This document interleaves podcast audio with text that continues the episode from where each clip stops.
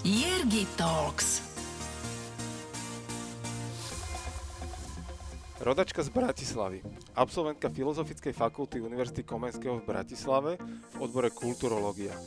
Do povedomia ľudí sa však dostala ako rozhlasová a televízna moderátorka. Svoju kariéru naštartovala už ako 16-ročná. Od roku 1999 pôsobí vo Fan Rádiu. V televízii sa presadila v roku 2004 ako moderátorka Slovensko hľadá superstar. Mnohonásobná držiteľka OTO a úspešná Adela Vinceová. Ahoj. Vítaj v podcaste Talks, ktorý pripravujem v spolupráci s eh, portálom Aktuality.sk a som veľmi rád, takto z úvodu musím povedať, že si si našla čas, lebo uh, dobehla si a utekáš aj rovno ďalej. A ja, ja tak rada plánujem veci efektívne, aby som nemala nejaké prestoje, lebo nemám rada, keď zrazu nie je čo, ale aj keď nie je čo, tak sedím v aute a vybavujem maily. Takže mám to vždy tak naplánované, aby som mala čas na presun a mohla zase niečo ďalšie vybaviť. Super, veľmi si cením teda, že si si urobila v tom harmonograme čas na, na nejakú hodinku a pol zhruba, dajme tomu, uvidíme, kam sa dostaneme. Jasné. A toho, toho svojho príbehu, že sa s poslucháčmi teda podeliš o tom, ako ty vnímaš uh, svet a aká je tvoja realita. A e, my v úvode, poslucháči už sú zvyknutí, máme dve také základné otázky, nazvime to rubrikou a potom už to bude taký freestyle. A tie sú, že kto si ty jednou vetou? Kto som ja? Inak to sú veľmi náročné úlohy a Hneď Ka- už to a len každý- ľahšie potom. a ka- to dúfam. A každý na to vie hneď odpovedať? A nie, akože veľa ľudí to sa to snaží vyhovoriť a Ne, vyklúčkovať sa vyhovoriť, ja práve by A, som... ale dodám, že môže byť aj rozvinutá, lebo Aha. raz som sa stal adeptom teda vlastného podcastu, kde ma teda našťastie spovedal niekto iný a, a tiež som vtedy pristúpil na to, že bude rozvinutá, tak, beta, Mhm. tak, tak kľudne taký úvod o sebe daj. Tak ja si myslím, že som človek žijúci veľmi pestrý a zaujímavý príbeh, za ktorý som vďačná, lebo nezahrňa veľké drámy, ale skôr zaujímavé výzvy a radosti. Bodka. Super. A keby si sa mala charakterizovať troma slovami, aké by to boli? Prídavné mená, áno? Čo ťa najviac vystihuje? Akékoľvek tri slova? Mm.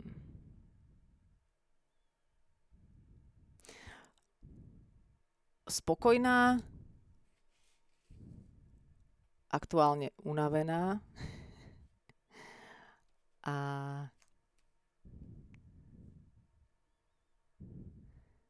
orientujúca sa. V čom sa orientuješ?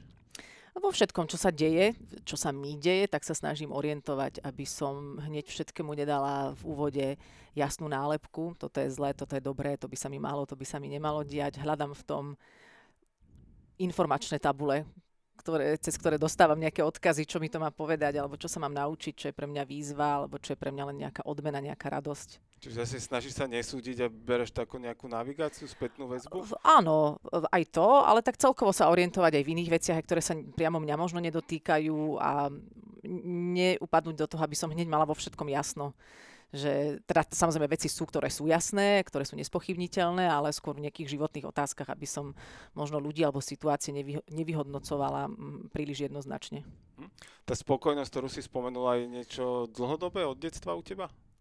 Myslím, že áno, ale neprejavuje sa tak, že by teraz som mala byť obrázkom priloženým k pojmu spokojnosť, pretože občas bývam nervózna, aj som teraz unavená, občas mám pocit, že mám toho dosť, ale tá spokojnosť je niekde na pozadí toho celého, veľmi prítomná a, a hlboká a základná. A asi od detstva, pretože sme vyrastali v relatívne harmonických pomeroch, veľa sme sa o všetkom rozprávali s rodičmi, vždy sme sa cítili byť prijatí, vždy sme mali so sestrou um, ten pocit doma, že náš názor alebo náš pocit niekoho zaujíma, alebo náš život rozhodne, že to nebolo len o tom, či som teplo oblečená a najedená. A z toho vyplynulo aj to, že som vlastne aj ďalej v tej mojej profesii sa mohla slobodne vyvíjať a slobodne sa nechávať posúvať životom tam, kde prišla ďalšia, prišiel ďalší ostrov spokojnosti. Takže zo, zo spokojnosti k spokojnosti, ale to neznamená, že medzi tým neboli ťažké, nepríjemné, náročné a, a iné situácie. Čiže e, pomáhalo ti to akože tvoriť si názor už v detstve? Že, že tým, že ako keby tých rodičov nezaujímalo len to, že si teplo oblečená, ale že aj čo si myslíš o veciach, že je niečo toto, čo, čo je také možno, keď sa pozrieš na svoje okolie, niečo netradičné z tej našej doby detstva? Neviem, neviem, ako to mali ostatní doma, ale rozhodne u nás doma sa, sme sa rozprávali a je to možno taká dvojsečná situácia, alebo nechcem ani povedať zbraň, ale má to dve strany tá minca, pretože um, aj teraz sa napríklad dostávam občas do situácie, keď moji rodičia majú na niečo iný názor ako ja a ja ten svoj začnem spochybňovať, ale napríklad niekedy otec ten svoj nespochybňuje a prichádzam teraz k otázke, či je vlastne dobré si úplne na všetko robiť názor, od ktorého potom niekedy neviem odísť. Takže ja by som skôr povedala, že mám tie moje názory ako vypožičané z knižnice, že s týmto sa aktuálne stotožňujem, ale je možné, že ho zmením, lebo prídem na niečo nové, alebo sa mi otvorí nejaký nový horizont. A toto sa tiež aktuálne asi učím nelipnúť na tých názoroch, ale rozhodne bolo skvelé, že sme sa v detstve veľa rozprávali. Myslím si, že väčšinu vecí, ktoré tvoria nejaký môj rozhľad alebo prehľad, nemám vôbec zo školy, ale práve z týchto debát. Lebo keď sa rozprávalo, ja neviem, o divadle, o umení, možno o politike, keď som tomu vôbec nerozumela, tak tie pojmy do mňa narážali práve vtedy v detstve. Ale že či to mali iný inak, to vôbec neviem. Každopádne vy ste to mali takto. Áno. A ty si mal aj také trošku netradičné detstvo na tú, na tú našu dobu, ktorá bola teda ešte uh, pred revolúciou, že vy ste žili v zahraničí určitú dobu. Uh, aké bolo žiť v zahraničí? Aké to bolo?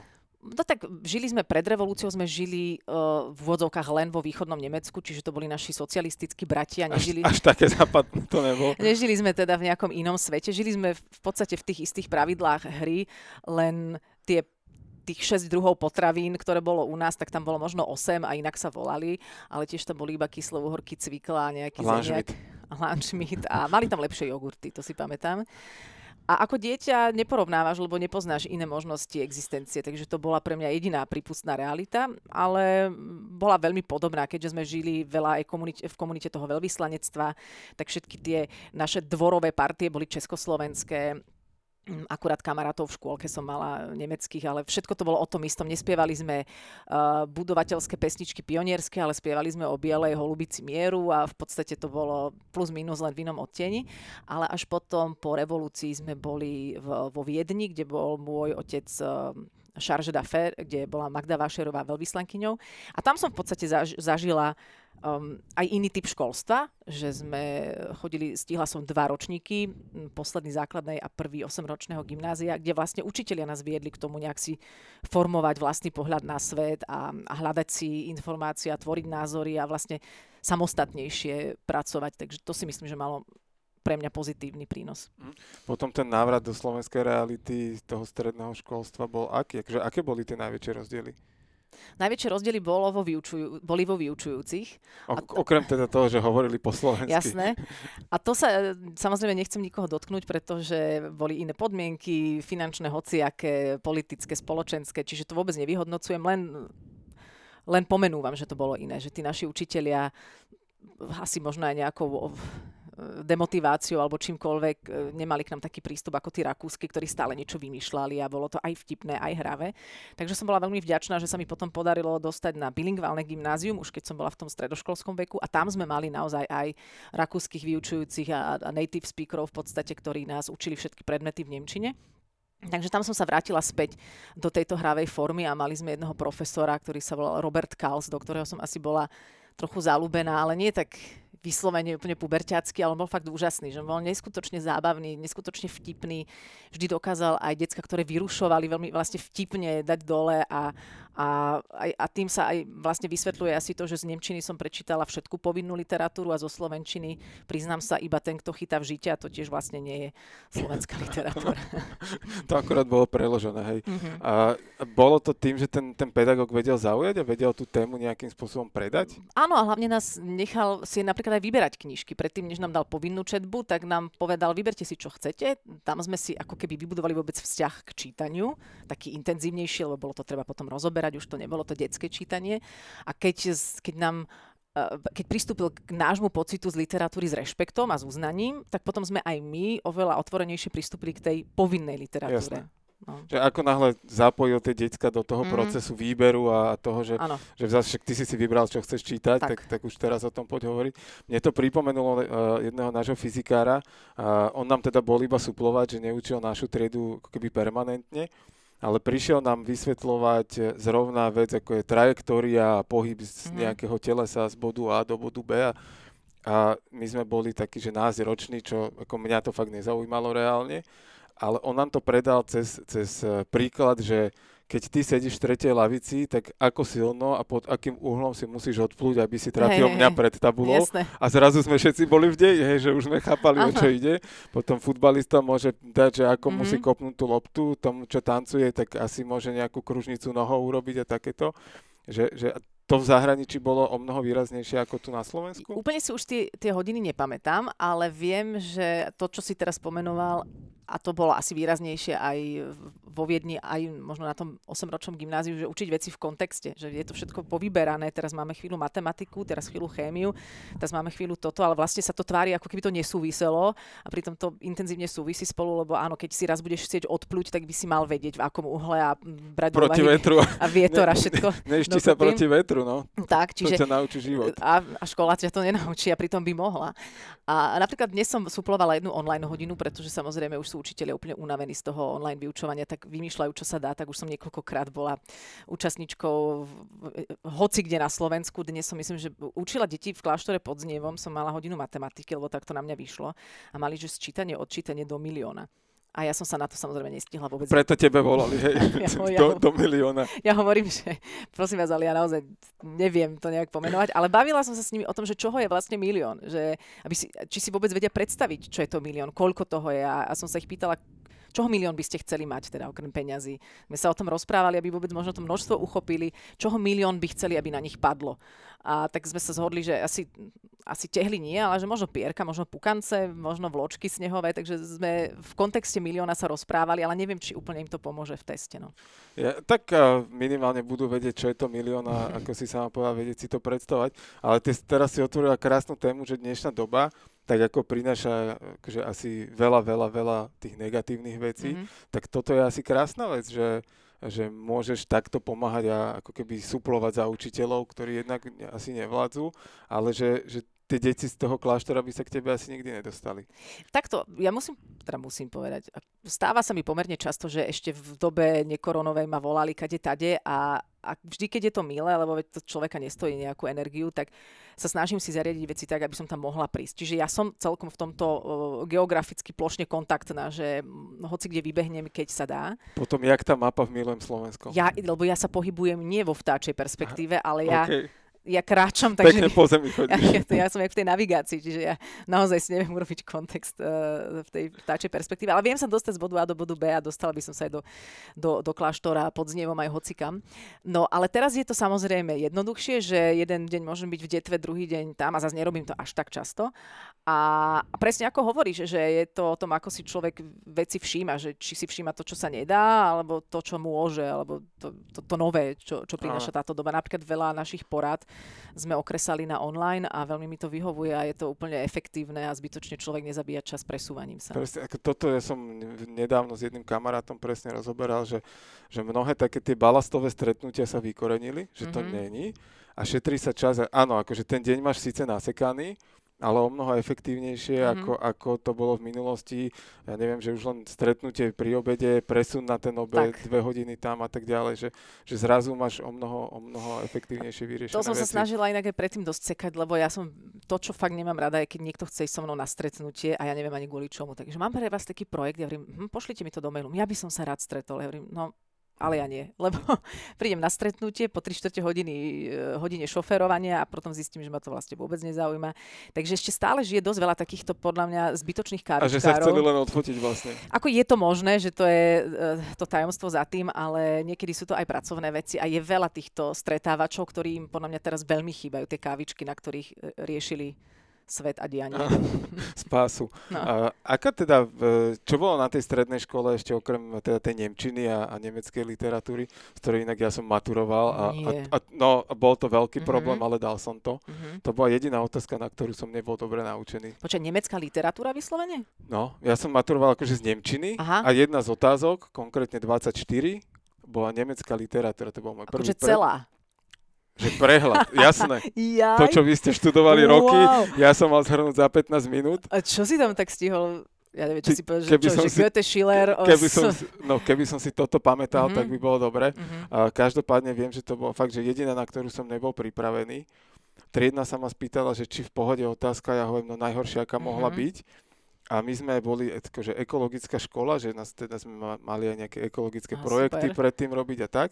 A časť tej, tej akože jazykovej skúšky mala byť, že rozprávame aj o tom Mhm. ekologickom projekte, tak to ma zachránilo. OK. Lebo tam som 5 minút si ukrojil to a to bolo, že vtedy sa maturovalo, že 15 minút No z jedného jasné. predmetu, hej, že to zase teraz 15 minút, keď mi dali rozprávať o niečom, tak sa chytím. Ale veď to, to, ale, ale keby... v tom veku to bol iný stres. Toto keby v Nemecku vedeli, že dávajú e, celú literatúru Nemecku ako jednu otázku. To To, 15 to minút. čo je? A to, to buď, nie je zaujímavé, Mm. akože nie je ťažké dva, dva dní o tom filozofovať, ale daj to do 15, Do minút. 15. A ja rozmýšľam, že teraz ktorých autorov by som vybrala. Že by to malo aj nejakú chronológiu. To som len- inak aj ja robil. Že Čo? som rozmýšľal, ktorých vybrať. Som To? mal páru. Mhm.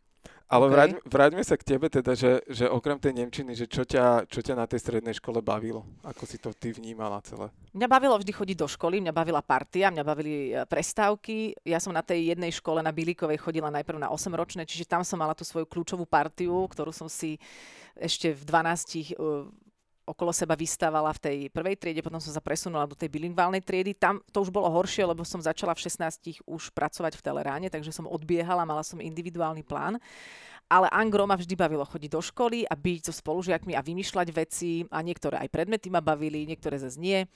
A, a čo sa týka toho učenia, tak, tak vlastne neviem, čo ma ešte bavilo. Podľa profesora. Zemepis ma bavil, e, opäť to tak nevyzerá podľa mapy v, Slovensko, v milom Slovensku, ale zemepis ma bavil kvôli nášmu profesorovi, lebo tiež bol veľmi vtipný.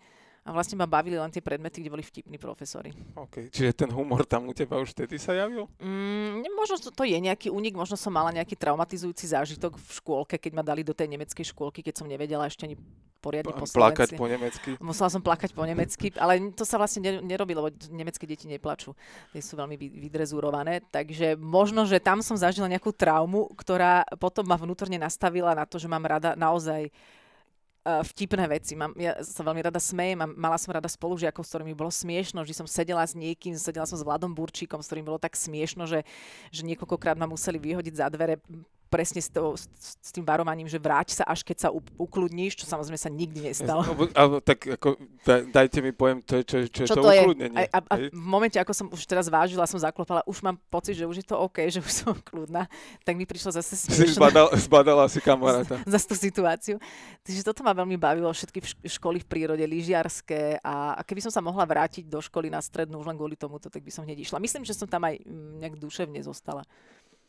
Akože mentálnym vývojom? Uh-huh, uh-huh. Myslím si, že som, a teraz nechcem teraz o sebe hovoriť tak, uh, že by som si veľmi fandila, ale to by vedel asi Viktor povedať, že, že som naozaj decko v mnohých veciach a, a tiež by to bolo možno na analýzu psychológa, že sa mi možno nechce dospieť. No. Ale zase na jednej strane, akože to je možno jeden pohľad, na, a ten druhý je, že, že uchovávať si nejaké dieťa v sebe je asi veľmi pekné pre túto dobu.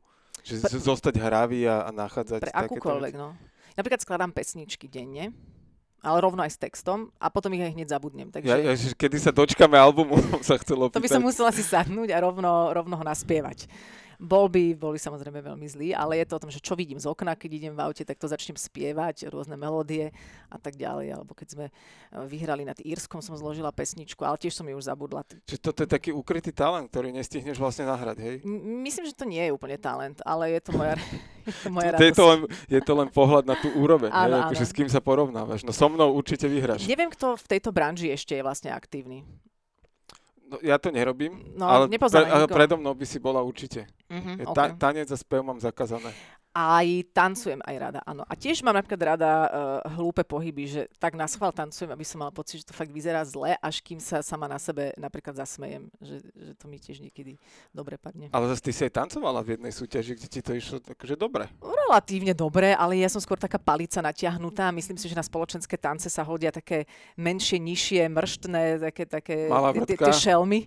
Takže ja, ja som vyzerala niekedy ako vyschnutý strom, ktorý sa láme vo vetre, ale bavilo ma to, jasné, to bolo super. Je to niečo v tebe, že, že taká súťaživosť, že keď už to idem robiť a mám súťažiť, tak ako už sa do toho položím? Ja neviem, ja viem, že napríklad, keď už sme zase pri tom Milujem Slovensko, že pôsobím súťaživo, ale ja, keď sa hrám, tak sa hrám naplno. Ja neviem hrať tak, že ale veď je to len hra. Však veď hráme naplno, ale keď prehrám, ma to vôbec netrápi. Ale že naozaj ma to netrápi. Čiže ja som ani nikdy nebola tá, ktorá hodila z úrivo kocku do človečka alebo hádzala raketu o zem, keď som chodila na nejaké takéto aktivity. Ale v tom procese samotnom som naplno. A to potom môže vykazovať prejavy nejakej súťaživosti, ale zase ma nebaví hrať s ľuďmi, ktorí to berú povrchne a flákajú, lebo hrať sa treba akože úplne ponorený vo veci, aby ten flow bol čistý. A máš to aj v iných veciach, že to robíš naplno? Že ako keby vypínaš ten okolitý svet? Myslím si, že v tom povolaní, ktoré robím, to inak nejde. Že nemôžem e, moderovať, to je jedno, čo, či sa bavíme o komerčnej, komerčnej relácii alebo možno nejakých e, pokojnejších rozhovoroch. Nemôžem mi v hlave ísť niečo iné, nemôžem rozmýšľať nad tým, či som si dobre pripravila scenár a, samozrejme občas si musí človek v hlave tú dramaturgiu posúvať, ale aj ty sa teraz so mnou rozprávaš a aj z toho, ako na mňa reaguješ, nemám pocit, že by si premyšľal nad tým, čo pôjdeš nakúpiť potom. Takže toto je náš... Díky za tip teraz, aby, to ma to tam čas... po, aby ma to tam poslalo teraz. Hej. Celý čas budeš nad tým rozmýšľať. A aj sa mi to ukázalo napríklad, keď sme vysielávali so Saifom rannú show, čo bol pre mňa absolútny flow a vždy, keď so Saifom vysielam, aj teraz ešte, keď robíme tie eh, Fan Radio 30 relácie a podcasty, tak mám pocit, že s ním mám taký flow, že absolútne na všetko zabudnem a prejavovalo sa mi to napríklad tak, že jeden večer rozchod s frajerom, keď som mala, ja neviem, 23, zrútená celá, e, pre, preplakaná noc, ráno ale prídeš do rádia a musíš vysielať, ale nabehneš na ten flow toho daného momentu, ktorý je o tej rannej show o niečom inom a zrazu ten smutok je naozaj niekde pred štúdiom a inak sa to vlastne nedá robiť ani. Počúvate Jergy Talks, podcast plný inšpirácie. Vráťme sa ešte k tomu štúdiu, že po strednej škole, ty už si teda pracovala uh, v Teleráne. Áno, áno. A to pravá ruka, bolavá ruka? Čo ma, čo ma bolo, právo, pravou rukou som robila ankety. A niekedy som to prehodila, myslím, že. K tomuto si sa ako dostala? Keď vznikla Markíza, tak oni tam hľadali do Telerána presne takéhoto, že volali to Fox Terrier, že, že po exteriéri e, chodíš a robíš nejaké ankety. A vtedy tam prišlo asi 6 ľudí, mm, čiže nešlo o nejakú lukratívnu prácu, ktorá by zrazu zo dňa na deň urobila človeka slávnym a z tých šiestich asi dvoch, troch si tam nechali, že dobre, tak poďme skúšať. A, a keďže ja som vždy bola ten typ, ktorý vydrží veľa, možno ma to tá škôlka naučila, tak som chodila do zimy, robila som tie ankety, nechala som sa opravovať v tom, ako kladiem otázky, nechala som sa navigovať, korigovať, o, o, ohúčať občas. A bola to relatívne nevďačná práca, lebo bola zima, nikomu sa to nechcelo robiť.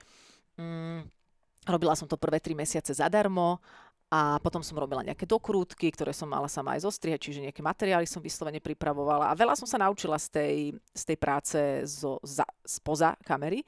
No a pomedzi to tam vždy medzi tým prišli nejakí študenti žurnalistiky, ktorí tam praxovali, ale uh, mnohí nezotrvali, neprišlo im to také atraktívne, zaujímavé, zábavné, mm, takže boli tam čo mesiac a potom odišli. A ja som si tam tak šolichala tú svoju robotu, myslím, že dokonca 3 roky a potom som išla na konkurs do fanrádia.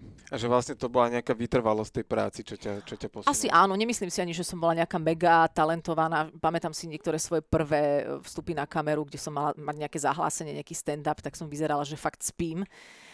Ale je pravdou, že keď som bola malá, tak som sa hrávala na rádio a asi nejaká pôvodná vášeň, taká prirodzená, bez nejakého kalkulu, vyslovene keď sa dieťa hrá a baví ho to, tak to tam predtým bolo. Čiže ty si nemala, že keď prišla návšteva, že si čašnička, ale ty si bola rádio už práve, že keď prišla návšteva, tak som sa nikdy ne, nepredvádzala pred návštevou. Vždy okay. som sedela a ticho som počúvala, o čom sa dospelí bavia. Práve, že ma vždy otravovali deti, ktoré sa na iných návštevách predvádzali. Lebo som vedela veľmi jasne už vtedy vyhodnotiť, že tie deti naozaj nevedia tancovať pekne ani spievať pekne, že je to strašne detské. A vždy som si hovorila, že sa, prečo sa týmto prezentuje vôbec? Že ich počka, že vyrastie a nech to má trošku úroveň. Takže ja som skôr tak sedela a počúvala a, a možno sa občas zapojila do rozhovoru, ale nebola som tento extrovert, ktorý by rád pútal po pozornosť, pokiaľ som nemala istotu, že to má aspoň nejaký obsah alebo zmysel. Akú rolu, alebo ako sa dá medzi televíziou a fanrádiom nájsť tá kulturológia? No možno práve preto, že som už pracovala vo fanku, keď som išla na výšku a mala som rok bez uh, vysokej školy, medzi, teda medzi strednou a výškou som mala rok a chodila som do toho fanka vysielať každý deň a tak sme sa doma rozprávali, že však možno, možno by si mohla ísť aj na nejakú výšku a rodičia mi v tom nemohli veľmi... To bolo také, že však budeš robiť niečo poriadne, nielen v tom rádiu, Áno. hej? A nie, oni vždy e, m, akúkoľvek moju činnosť vnímali ako poriadnu. Nikdy to nevyhodnocovali, že mohla by si si nájsť niečo. A čo, a čo budeš robiť potom po tom rádiu, keď skončíš, ako niektorí uh, rodičia hneď vyhodnocujú, že vlastne to bude fail od začiatku. Tak to oni nemali. Prepačte, No. preruším, Ži- Žigo Palfi mal výbornú historku, jak mu učiteľka matematiky vysvetlila, Žigo, uč sa, lebo ty si tým hokejom nikdy nezarobíš. áno, áno, áno, áno, presne tak. Takže toto u nás doma nikdy nebolo. Oni boli radi, keď som robila niečo, čo ma baví, a však som si v tom rádiu aj normálne zarobila, nie nejak skvelo, ale, ale slušne. No a hovorím si, viete, tak snáď by som mohla ísť na výšku. Moja mama na výšku nechodila, ona je šupkárka a otec má e, ekonomickú. Takže bolo to aj v, v rámci vzoru domáceho také 50-50. A vtedy sme sa niekde stretli s pani Ivetou Radičovou, pretože ešte cez Stana Radiča sa môj otec s ním tak viacej kontaktoval vtedy. Sme sa o tomto rozprávali a ona mi hovorí, že choď na kulturológiu, že to je také, že zrazu má- máš trošku prehľad o umení, o nejakej, o nejaký ten ku- kultúrny vhľad do veci, aby to komerčné, čo robím v tom rádiu, ma úplne neprevalcovalo a myslím si, že to bola dobrá voľba. Že neviem, či by som len s tou školou si našla nejaké moje vysnívané zamestnanie, ale to, bol to veľmi dobrý doplnok. Čo ti to dalo? Okrem toho teda, že, že nejakú alternatívu k tomu rádiu z toho širšieho spektra. Myslím si, že to teraz neviem úplne jednoznačne pomenovať, pretože si myslím, že mi to dalo niečo, čo v prvom pláne neviem úplne vnímať. Ale možno to definuje aj to, ako niekedy položím otázku, ako sa niekedy na niektoré veci pozerám, um, aké informácie mi možno vybehnú v kontexte, ja neviem, hudby alebo niečoho. Že sú to drobnosti, ktoré tam v pozadí plávu.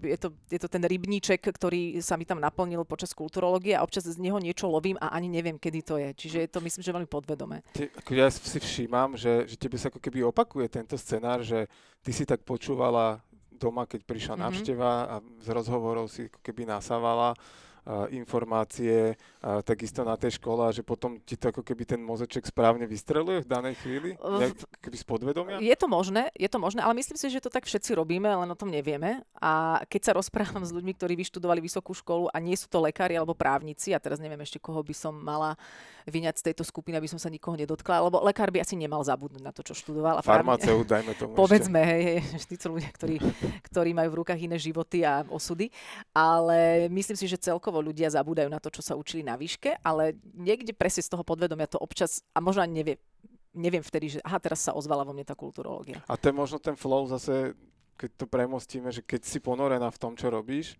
tak skrátka tie veci idú automaticky a nemusíš o tom rozmýšľať. Áno, tak by to asi malo byť, len ty mi tu teraz skladieš analytické otázky, na ktoré, vidíš, neviem úplne vedome odpovedať, ale nejaké podvedomie tam Tak funguje. niečo príde, nejaká informácia. Keď budem zrazu mať pocit, že odpovedám z, z, toho, z tej nádrže kulturologické, ti poviem ti, že mám pocit, že teraz to je. Že teraz je to ono. OK, OK. A poďme k tomu fanrádiu, teda, že prišla si na konkurs, na akú pozíciu? Hľadali moderátora. To bol, ja si fakt myslím, že to bol To- to posledný... V rádiu nečakané. Ale počúvaj, no, poč, počúvaj. Nie, lebo to sa teraz už bežne nerobí. Myslím si, že veľké celoplošné e, komerčné rádia nevyhlasujú bežné konkurzy na moderátora relácií. A ja som fan rádio počúvala, odkedy vzniklo, od mojich nejakých 12 rokov, 10. A bol to samozrejme fenomén. To v tej dobe všetci boli hotoví z fanka, stačilo mať nálepku fan rádia a už ste mali vyšší spoločenský status. A preto som aj mala dojem, že ty máš, ty máš nálepku fan rádia, pozerám, veď hneď som si aj povedala, že Mám Čak, úroveň, som skrátka. nevedela, ako mám k tebe pristúpiť, ale už ťa uznávam. No uh, a bola to pre mňa až nedosiahnutelná méta. Až tak bolo pre mňa to fan rádio niekde na vrchole všetkého, že keď vyhlásili ten konkurs, ja som v rádiu niekoľkokrát uh, to avizo počula, ale som to úplne ignorovala, lebo som si hovorila, že to, mne, to sa mňa nemôže predsa týkať, veď to je fan rádio. Až mi raz mama povedala, ktorá ani nikdy nebola tá, ktorá by ma pretláčala, Adelka, veď choď, veď ty si šikovná, ukáž sa. Len vedela, že mám to fanko rada, že som sa v detstve hrala na rádio. Ona si to spojila a hovorí, "A prečo nejdeš na ten konkurs do toho fanka? Hovorím, mami, ja mám 18, chápeš, že tam pôjdu úplne iní ľudia, že, že to nemám šancu. A ona hovorí, ale veď to vyskúšaj, veď nemáš čo stratiť.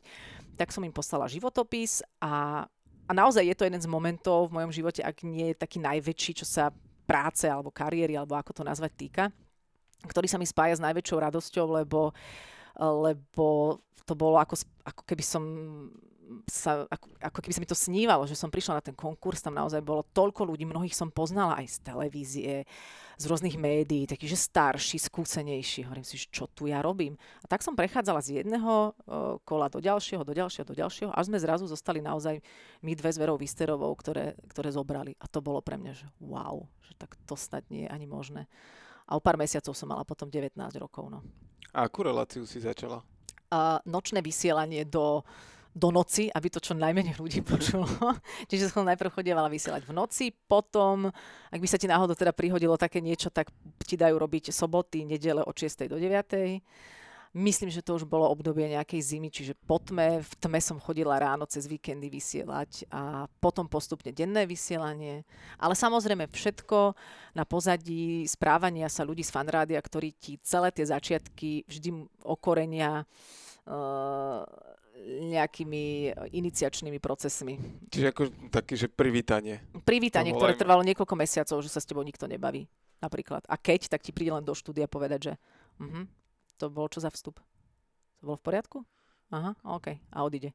A tí najhnusnejší technici, ktorí s tebou nekomunikujú, s tebou vysielajú ráno od 6. do 9. v tom tichu, v tej tme a ty tak hovoríš na toho truhlíka alebo bajka, že um, potreboval by som tak 20 sekúnd intro. Máš 7, poď a teraz ty máš text v hlave na úplne inú dĺžku, tak to samozrejme celé domrvíš. Potom, tak chcela by som nejakých 24 sekúnd intro. Tu máš 72, zrazu nevieš, čo máš hovoriť 72 sekúnd.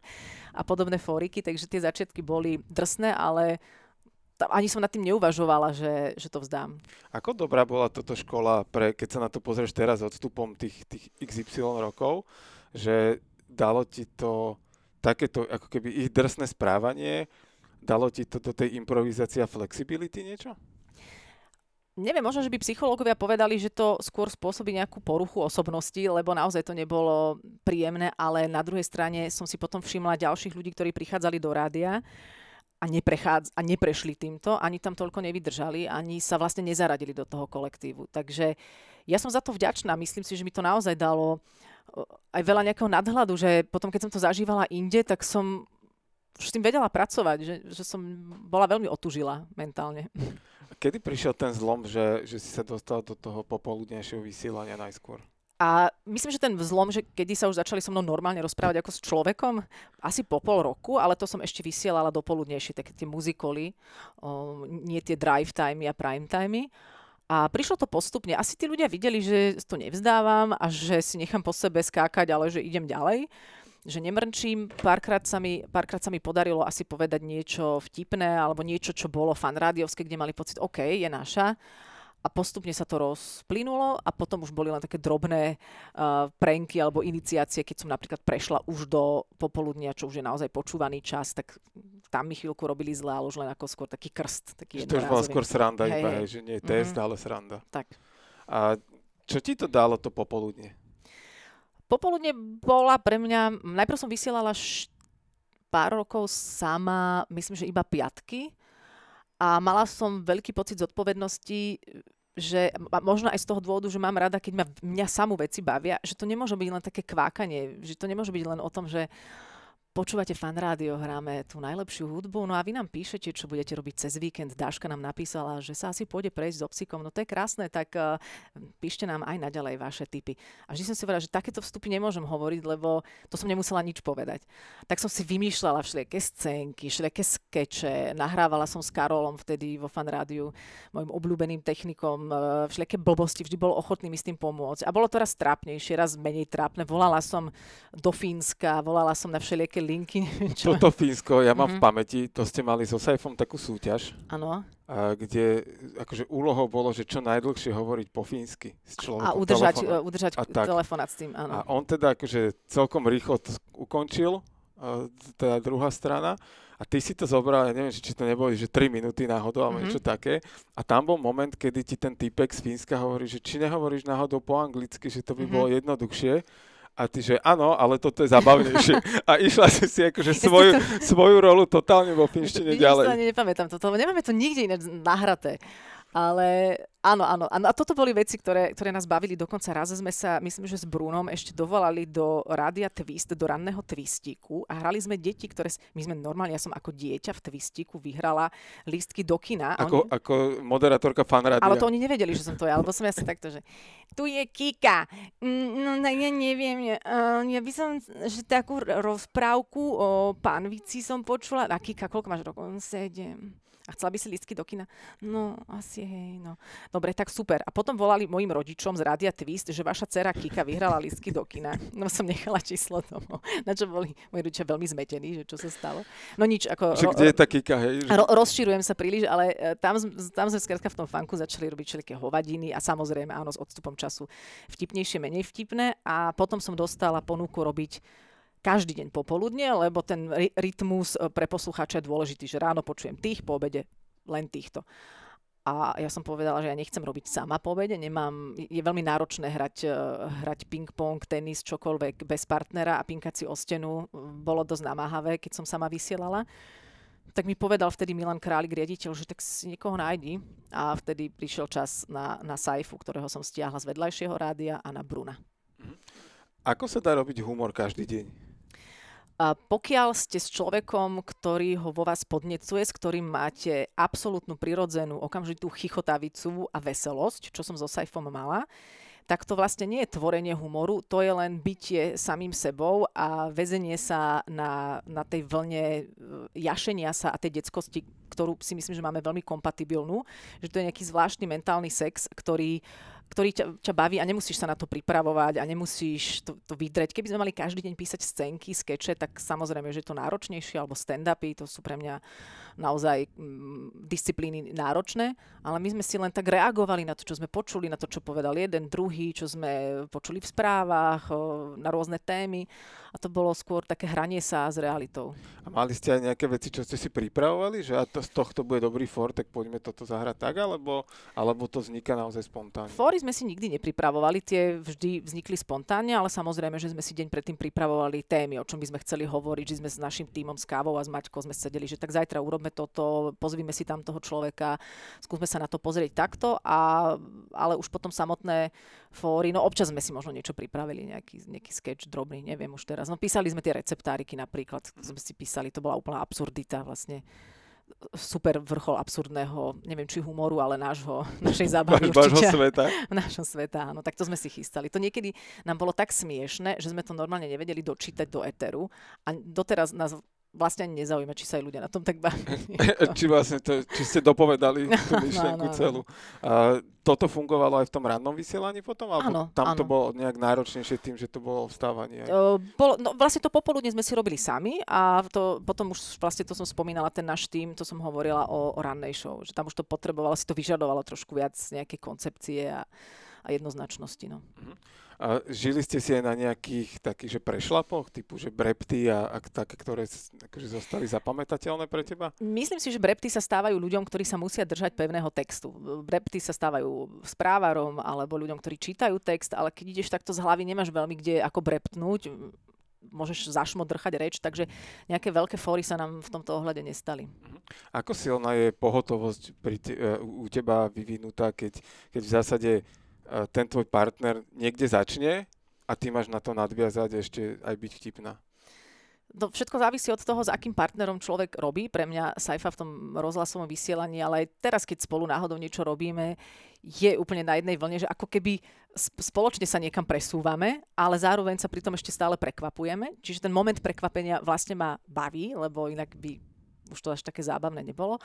Ale nemá to človek s každým a preto, ale zase ma to vytrénovalo v tom, že keď som moderovala aj s kýmkoľvek iným, si myslím, že som veľmi prispôsobivá, že dokážem minimálne pochopiť vlnu toho druhého a sa aj prispôsobiť tak, aby som samú seba nestratila, aby som stále ostala sebou a aby sme pôsobili ako kompatibilná dvojica minimálne.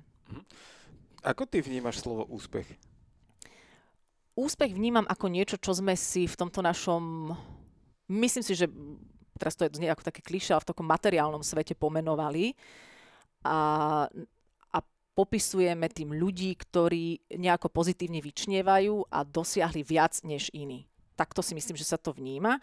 Pre mňa je úspech to, keď človek naplňuje a naplňa svoju autenticitu a je šťastný. Čiže môže to byť e, matka piatich detí, ktorá je šťastná, že môže byť naplno matkou, ale nikdy nebude na titulke Forbesu. A môže to byť ktokoľvek, kto, kto si sadol do toho svojho života a na tú rieku toho svojho života tak, že akože radostne ňou ide a nemá, nezažíva žiadne drámy. Lebo aj tí ľudia, ktorí sú považovaní za úspešných, môžu tie drámy zažívať, ale pre mňa to už nie je potom úplne úspech. A ty sa vnímaš ako úspešná v tom, čo robíš? Myslím si, že áno, že to, čo robím, napriek tomu, že, to je, že je toho niekedy veľa, že si to vyžaduje veľa energie, tak si myslím, že to robím do nejakej miery s ľahkosťou, že to nie je vydreté a že to je moje a že to je autentické a že to je radostné. Takže tým pádom áno. Kedy si si začala uvedomovať to, že si úspešná? To som si možno nikdy nejak neuvedomovala, ale samozrejme v istom momente to začnú ľudia o tebe hovoriť, alebo to začnú písať v novinách a v časopisoch, takže to berieš ako súčasť nejakého tvojho popisu v aktuálnej dobe, lebo o pol roka to tak už nemusí byť, ale aktuálne to patrí k nejakému, že vtipná, pohotová, inteligentná, to sa vždy napíše, to vždy môj otec, otec nie, ale môj muž vždy tak dvíha obočie, že no to by ťa mali zažiť občas pri jednoduchých úkonoch, ktoré si vyžadujú logiku e, úrovne šimpanza. A, a to tak o tebe píšu, takže potom k tomu napíšu, že aj úspešná a áno, je to tvoja nejaká definícia uh, z pohľadu ľudí v tejto spoločnosti a akceptujem ju a vlastne môžem byť za ňu vďačná, lebo by aj iné mohli o mne hovoriť. Mhm.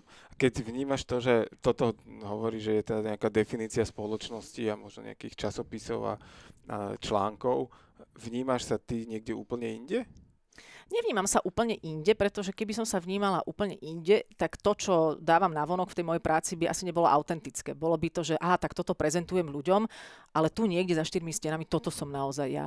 Tak takto nie je, to, to som ja to som ja v tých reláciách a samozrejme, že mám svoje jemne iné prevedenia doma, ale, ale stále v, tom, v tejto istej nejakej energii alebo autenticite. Takže som to ja ako toto chápem, vnímam to, že, že samozrejme inak uh, robíš rozhovor pre, pre podcast s uh, generálnymi riaditeľmi alebo teda s nejakými šéfmi mm. úspešných firiem a, a inak sa bavíš alebo pýtaš v zábavnom programe, hej, že tam ako keby musíš Jasne. dávať iné tváre. Áno, iné a, žánre a, sú to, hej. Tak, ale, ale nie je to, že iná osobnosť tak. tam sedí, hej, to, toto chápem. Uh, k tomu úspechu ako keby častokrát prichádzajú aj nejaké, že zakopnutia, zlyhania, máš mm-hmm. ty nejaké také nazvime to, že poučenia zo života, toho pracovného? Uh, ako, akože kľudne aj osobného. Jaj, no z osobného si myslím, že mám oveľa viac poučení, pretože tam sme na tie poučenia oveľa citlivejší, pretože oveľa, alebo teda aspoň ja to mám tak, že oveľa viac mi na tých veciach záleží. Samozrejme, že mi záleží aj na tom, aby som svoju prácu robila dobre a aby ešte niekto chcel, aby som tú prácu vôbec robila, ale napríklad, že vzťahy s mužmi, to, to bolo vždy pre mňa niečo, um, až také osudové, že tam som sa najviac naučila. Vždy som bola veľmi uh, lipnúca na tom druhom. Myslím, že som sa musela nájsť alebo dopracovať k tomu, aby som pochopila, že sama za seba som uh, hodný človek existencie a že si musím najprv stačiť ja sama a byť spokojná, aby som svojou intenzitou neobťažovala vlastne toho druhého. Takže to boli pre mňa tie veľké poučenia a neviem, do akej miery som posunutá, ale určite som posunutá oveľa viac, stále určite na nejakej ceste. Takže to, tieto osobné roviny o tom by som sa vedela rozprávať hodiny. Neviem, či to aj, aj mužov až tak zaujíma. Väčšinou ženy toto chcú riešiť. Ako počúvajú to aj ženy, aj muži. Keď, keď sa, Ale teraz teba, že či ke, teba zaujíma. Ja, mňa určite, tak je, mňa mm. zaujíma e, veľa vecí a mhm. samozrejme aj to, čo zaujíma poslucháčov, mm. ale, ale verím, že to, čo im ako keby servírujem, Hej. tak ich zaujíma, lebo si to našlo svoju, Áno. svoju a, základňu. Ale, ale myslím, že ako to podstatné som asi, asi povedal, že to, že to je zrozumiteľné, že tie vzťahy ma veľa naučili a neriešim, či som to mohla pochopiť skôr, alebo o dva, tri vzťahy skôr, ale zase verím tomu, že všetko prichádza v nejakej dokonalosti. Preto aj sa vraciam k tvojej otázke s tými zakopnutiami, že si myslím, že to každé zakopnutie príde v správny moment, aby som to zakopnutie vedela uchopiť, pochopiť, ponaučiť sa z neho. Určite boli skúsenosti s nejakými mediálnymi výstupmi, ktoré boli veľmi, by som povedala, nesprávne pochopené, ale zároveň aj postavené na veľmi krehkom ľade, ktorý som možno nie úplne správne odčítala. A potom, čo sa týka nejakých relácií, no výhodou neúspešnej relácie je napríklad, že si nikto nepamätá. Že sa nevysiela dlho. A že sa, a, a že sa aj vysiela, ale že si ju nikto nevšimol. Čiže o, takto môžem hrdo povedať, že som moderovala recept na bohatstvo na Jojke a podľa mňa si to nikto nepamätá. Ja som to našiel. Áno, áno. A chcel som sa spýtať, či si ho našla teda. A ja som to nejak zbytočne negooglila. Myslím si, že to ani nebola zlá relácia, ale bolo to úplne, akože bolo to trošku mimo mňa.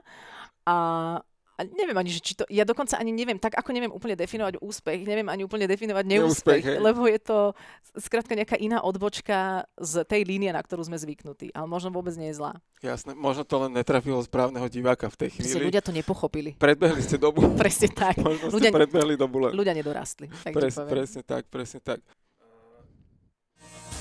Jergi Talks vám prináša Jerguš Holéci v spolupráci s Aktuality SK. Ako si sa ty dostala k tým televíznym projektom? Lebo uh, spomenuli sme aj v tom úvode, že teda rok 2004 a, Mhm. a Slovensko hľada Superstar. Uh, bolo asi niečo, čo, čo bol taký, že game changer, keď to Áno. nazveme anglickým výrazom, tak že bod zlomu, ktorý ťa posunul asi o nejaký ten level ďalej. Určite. No Mňa to vlastne tiež samu prekvapilo, pretože keď som robila v tom teleráne, e, občas som sa tam objavila v nejakom živom vstupe, občas som sa ukázala aj na kameru, keď som urobila zahlásenie, ale tri roky som takto fungovala a vtedajší generálny riaditeľ nebol úplne môjim fanúšikom a ja som vedela, že teda nie som tá, ktorá by mala dostať Markize ďalší priestor. Zároveň úplne úprimne som si aj myslela o sebe, že nie som vizuálne typ na kameru, takže som ani nechodila domov s krivdou a s pocitom krivdy, že no kedy ma už objavia, lebo som si hovorila, že vidia aj vyzerám tak divne, asi to nie je moja cesta. Preto to rádio mi zrazu prišlo, že aha, ok, tu som sa našla, tu je tu super, bola som za to veľmi vďačná a nad nejakou televíznou kariérou ja som ani neuvažovala, keď som videla všetky tie eh, pekné symetrické baby na obraze. Mm, ale potom prišiel za mnou, keď som, keď som sa vlastne prvýkrát objavila tak viac v telk, alebo viac, viac ako v teleráne. Robila som takú talk show vo fanku, volala sa uh, Fan Fatal, kde som spovedala len mužov. A bolo to celkom vydarené, asi relatívne vtipné. A prišiel za mnou Stano Dančiak mladší, dramaturg 7 SRO, také tie glosatorské relácie, že, že ja ťa počúvam cez víkendy, hľadáme ženu a niekoho, kto trošku omladí ten koncept tých starších bardov, ktorí tam sedia a, a glosujú že či by som to nechcela vyskúšať. A ja to kažu, jasné, že pohoda, jak som tam prišla. A to bola ďalšia veľká skúsenosť pre mňa e, s prácou, e, v rámci práce s nejakou energiou, s nejakými uh, s nejakým rešpektom voči ostatným. Naozaj som sa tam cítila úplne malička, úplne som sa bála čokoľvek povedať. No a tam som si trošku musela postupne vybojovať svoje miesto na zemi. Ani nevybojovať, uh, skôr si ho nájsť alebo prijať. No a keď som tam zvládla lekciu v tom 7 SRO, že som, že som tam už prestala chodiť s roztraseným žalúdkom, ale s jemnou radosťou, lebo už niekto počase aj uznal nejaký môj fór alebo poznámku, tak prišla ponuka na konkurs do Superstar. A tam som si tiež nemyslela, že ma vezmu. Ja som bola s úplne iným moderátorským partnerom na konkurze, nebudem ho menovať, ktorý tvrdil, že nás určite zoberú, že to je, to je jasné. A ja som, myslím, že v ten deň sme dokonca dali utratiť psa a ja som na to nejak ani nemyslela, že OK, ja som nevedela, čo je superstar. Nedávalo mi zmysel, že ľudia neznámi spievajú hity známych ľudí len horšie, že prečo taká relácia Kto existuje. to bude pozerať? Že Prečo čo by kto to robil? Fakt, ja som to vôbec nerozumela. Tak keď zaraz má hit Michael Jackson, tak si ho môžem pustiť miliónkrát, nie? A neviem sa pozerať na nejakú Anešku z, z, z Pelhřimova, že to spieva. No ale nejak sa to ľuďom páčilo a, a nejako vybrali pizza a mňa, veď Pico tiež vlastne bol vtedy objavený na tom konkurze. A ono tak ako keby traduje sa, alebo teda ho, hovorí sa v kuloároch, že v zásade a, to moderovanie takýchto živých prenosov, ako keby úroveň tej kvality toho moderovania z hľadiska moderátorov bola, že pred touto Mhm. Superstar a potom, že vy ste tú látku posunuli do nejakého ako keby úplne iného štandardu. A keď to bolo, ako si to ty vnímala celú tú, tú prvú jazdu toho Superstar, lebo aj ten ošial verejnosti tam, tam bol obrovský pri tej, pri tej prvej Superstar. No vrátila by som sa ešte k tomu, že pred a po Picovi a Adele, myslím si, že predtým ani nebola žiadna relácia, ktorá by to komukoľvek vôbec umožňovala, že nebol taký Zlatý priestor. kľúč. To si, teraz si vyťahla, že veľký To- kaliber. no, ani- To, za- to bol teda teraz Správny kľúč. správny kľúč. Správny kľúč. A veď to robil Martin Nikodým, tiež fa, fa, fankár, si a, myslím, a nie? ešte, ježiš, ja teraz si nepamätám, či to je, mm, a možno sa, som, že úplne mimo, ale pán Hlavaček, ale mladší. Tak to môže teraz vôbec, také- vôbec neviem. A viem, že to má bracho takú historku, že oni tam raz skákali na, na bungee jumpingu a natáčali to predtým, ako reálne to bolo vysielané. A oni išli z tréningu po Bajkalskej domov a vstup mal vyzerať. Niekto skáče zo stoličky, niekto zo schodov a niekto v štýle bungee jumping. Mhm. Dobrý deň, pán Jaroslav. A to, toto vám veríte, preto mňa to hneď Aha, napadlo, ok. že určite boli aj živé prenosy aj predtým. No, ale myslím si, že toho bolo menej, že naozaj tá relácia alebo ten program, projekt priniesol úplne iný typ e, nálady, energie celo, celonárodného ošialu, čiže naozaj tá prvá Superstar bola šialenstvo.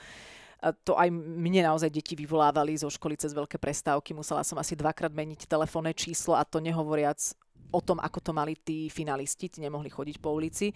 Keď som začala e, randiť s Tomášom Bezdedom, vznikla petícia e, malých dievčat proti mne. Takže rôzne, rôzne veci človek zažil. Ale čo sa toho moderovania týka, tak keby sme si to teraz pozreli, tak tiež by sme asi možno občas dvihli obočie, ale bola to iná doba. Tak je to 16 rokov dozadu. Počuj, pozerala som teraz nejakú reprízu spred desiatich rokov. Čo sa v telke mohlo hovoriť pred desiatimi rokmi, to boli rasistické, sexistické, hociaké veci a úplne to bolo v pohode. Nikto to A ešte aj polovica komerčných. Ktoré, a, by- ktoré, ako, a politici boli v každej druhej relácii. Teraz, keď premyšľame nad tým, koho niekam pozvať, tak politik je absolútne no-go, lebo hneď sa to viaže k nejakým emóciám a vtedy chodili do zábavných relácií. No keby bolo Milujem Slovensko pred desiatimi rokmi, tak tam máme stále nejakého Áno. politika, nejaký bugár tam vždy stlača gombík alebo našiel by sa, našiel by sa. Mm. Uh, aké je to z tvojho pohľadu v zásade uh, robiť rozhovory, že robíš častokrát rozhovory, aj také, ktoré sú teda vysielané alebo nahrávané, ale častokrát aj na nejakých podujatiach. A tí respondenti sú určite zdatnejší a menej zdatnejší. A aké je to z tvojho pohľadu uh, robiť ten rozhovor tak, aby si toho človeka podporila? No, najprv je dôležité, teda ja som aspoň taká, že prvých pár minút načítavam, ako sa ten človek má. Že či nechce byť na silu vtipný, lebo je neistý, alebo že či nie je mlkvý, lebo je neistý, alebo že či nie je otrávený z celej tej situácie. Čiže najprv robím takú psychologickú sondu, snažím sa ho nájsť, kde je, tam ho ulovím a potom sa ho pomaličky snažím na tom navijačiku ťahať do mojej nálady, aby sme tam boli spolu aby som ja určila, ako, aká nálada tu bude, aby som sa aj neprispôsobovala tej jeho celý čas, ale iba v úvode, že mu podám pomocnú ruku a potom ho stiahnem ku mne. A to, to mi chvíľu trvá, mm, ale potom sa to zostriha až od toho momentu, keď to už, už funguje. A áno, ja myslím si, že dôležité toho človeka podporiť, lebo často sa zhováram s ľuďmi, ktorí nie sú mediálne zdatní, nie sú zvyknutí na rozhovory.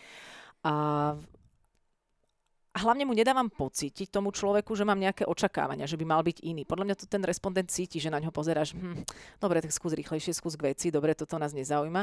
Ale keď dostane človek podporu, tak sa cíti lepšie a potom aj z neho lepšie veci lezú. Takže... A možno to aj dostane rýchlejšie nakoniec. Áno, čiže akože snažím sa byť uh, empatická, nie že snažím, myslím si, že som a väčšinou to funguje.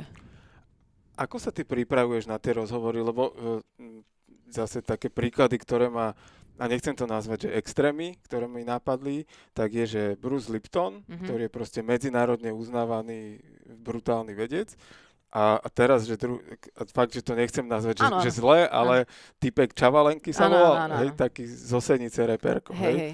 A, a z toho človeka išla akože brutálna čistota a Mhm. dobro. Že ako sa na takéto, a že to sú že totálne rozličné rozhovory, ako sa na to pripravuješ ty?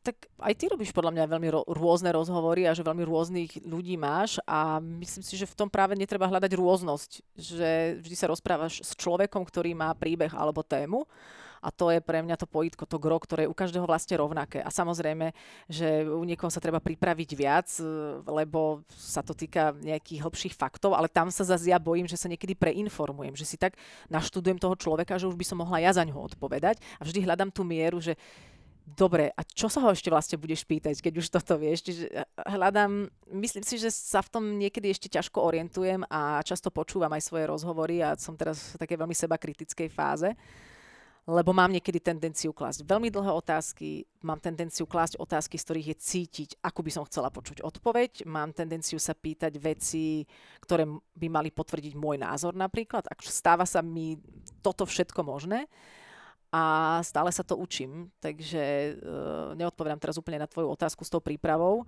um, ale rozhodne ku každému človeku pristupujem rovnako. Skrátka nerobím rozdiely v tom, že aha, toto je pán Lipton, ah, toto je Čavalenky, to nejako dám. Hej. Máš taký nejaký prvý alebo pamätný rozhovor, ktorý ti utkvel v pamäti, že, že wow? taký, že podarený? Alebo Aký hoci... ti, a, aký ti napadne, kľudne aj nepodarený. Mm, No prvé, čo mi napadne, ale to ani neviem ani, či chcem vlastne radšej hovoriť. Tak druhý Lebo teda. či to, mm, a myslím si, že pre mňa, čo bolo kľúčové, alebo taký wow efekt, alebo game changer, bol, keď som prestala robiť Adela show, za ktorú som bola veľmi vďačná, aj doteraz sa to vraj reprízuje, ale uh, nebolo, nebolo to ten úplne, nestretol sa úplne veľkosť čerbla s mojim zadkom. Ako neviem, či to úplne som si do toho sadla, pravdu povediac. A okrem toho tam nebolo obecenstvo, ktoré prišlo dobrovoľne na natáčanie talk show, ale, ale komparzisti, ktorí majú iný spôsob reagovania, za ktorých sme veľmi vďační v čárčov a v rôznych reláciách, ale v talk show by to tak nemalo byť. Čiže som tam dosť dlhodobo bojovala s nejakým pocitom, že nie je to úplne ono. A keď som skončila Adela show, som si povedala nikdy v živote talk show, že toto ja nechcem robiť, lebo som vlastne pritom mala stále až na malé výnimky pocit, že takto by nejak Že to niečo, nie je ne, nejak to tu niečo nesedí. A potom som dostala ponuku z Národného divadla robiť tam talk show. Na prvýkrát som to naozaj odmietla, lebo po tejto skúsenosti som si hovorila, že á, ja to už nechcem ďalej sa trápiť. A na druhé naliehanie som si povedala, OK, veď čo, tak poďme do toho, skúsime to. A ten prvý večer, keď som videla, že bolo plné štúdio ľudí, ktorí si kúpili lístky na večerný program, lebo chcú mať pekný večer a chcú počúvať tých ľudí. A prišiel tam Roborod a myslím, že Renata Ormandíková a mali sme tam ešte taký, že prekvapivý host, som nevedela, kto príde, to bol myslím, že Tom Nicholson. A zrazu som počula, ako tí ľudia reagujú, ako sa smejú, ako tlieskajú, ako sú v úplne inom nastavení, tak to bol pre mňa absurdne objavný moment, že wow, aha, tak takto by to mohlo vlastne vyzerať v tej talk show. Oh, OK, dobre, tak poďme to skúsiť ďalej. Zmenilo sa niečo v tebe v tom medzičase? Medzi tou Adela show a, a týmto trochu inak? Určite, lebo stále sa vo mne niečo mení v medzičasoch, ale teraz ti neviem povedať, čo že to bolo. nevieš definovať Mhm. ako keby ten, ten prerod v tebe, že, že aj ty si možno inak pristupovala k tomu rozhovoru, alebo že Mhm. už len ten formát samotný, že Áno, sa to nesnažilo byť vtipné, áno. ale bolo to obsažné. Áno, a že som, to, že som si to tvorila sama, že som nebola možno, mm, nechcem hovoriť tlačená ani nútená, to by bolo nefér, veľmi nefér voči ľuďom, s ktorými som robila Adela Show, lebo si myslím, že sa všetci snažili to robiť maximálne dobre, aby som aj ja dobre vyznela, ale bol tam vklad viacerých ľudí, ktorých som sa snažila rešpektovať, alebo dala som si povedať, aha, tak to bude asi dobré, to bude asi vtipné. A tým, že ja som veľmi, ja som váhavá, tak nie vždy si viem povedať, že no ale toto nerobme, alebo toto v žiadnom prípade. Ja som taká, že aha, no dobre, tak, tak to teda urobím, tak to skúsme a, a potom zistím, že vlastne to nie som ja a že ma to úplne nedefinuje. A v tomto trochu inak, tým, že tam nie sú žiadne ambície robiť viac ako rozhovor, tak to môže byť čisto moje. A či to urobím super, alebo priemerne, alebo veľmi vlážne a slabo, lebo sú rôzne dni a rôzne moje schopnosti, ale vždy viem povedať, že to je kvôli mne, alebo že som si to sama nejak zavarila. Je ten rozdiel z tohto, čo hovoríš, autenticita? Že teraz ju máš a máš tú slobodu ako keby toho, ako to spravíš? Asi áno, asi áno. Ale ja zase chápem aj to, že keď možno aj v tej danej dobe eh, sa robí niečo v komerčnej televízii, tak tam je vždy ten zámer mať čo najviac divákov. A v zámere mať čo najviac divákov sa niekedy skrie aj ten minulný dojem, že aby si každý prišiel na svoje. A vlastne, keď si každý príde na svoje, je v tej relácii problém, lebo nikto si vlastne nepríde úplne na celé. A tým pádom, keď to celé nie je pre teba, len trošku si tam nájdeš svoje, tak to nemáš prečo pozerať. Áno, tak- Ale akože malo to slušnú sledovanosť, ale stále som, myslím si, že pre inteligentného diváka to bolo málo a pre menej náročného to bolo zase trošku veľa. Ako ty, keď robíš rozhovor, a vnímaš toho svojho respondenta? No v tom danom momente je to môj najbližší človek v živote.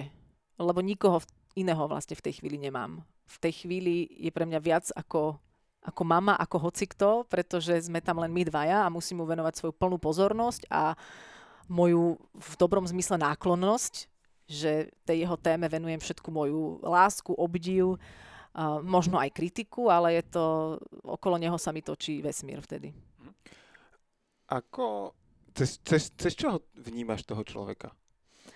Je to určite na, do najväčšej miery, a to sa nemusíme hrať na nejakých, eh, nejakých ezoterikov, že každý si s tým druhým sadneme, nesadneme, tak ako to vnímajú podľa mňa psi, keď sa dobre naňuchajú alebo zle naňuchajú niekde v parku.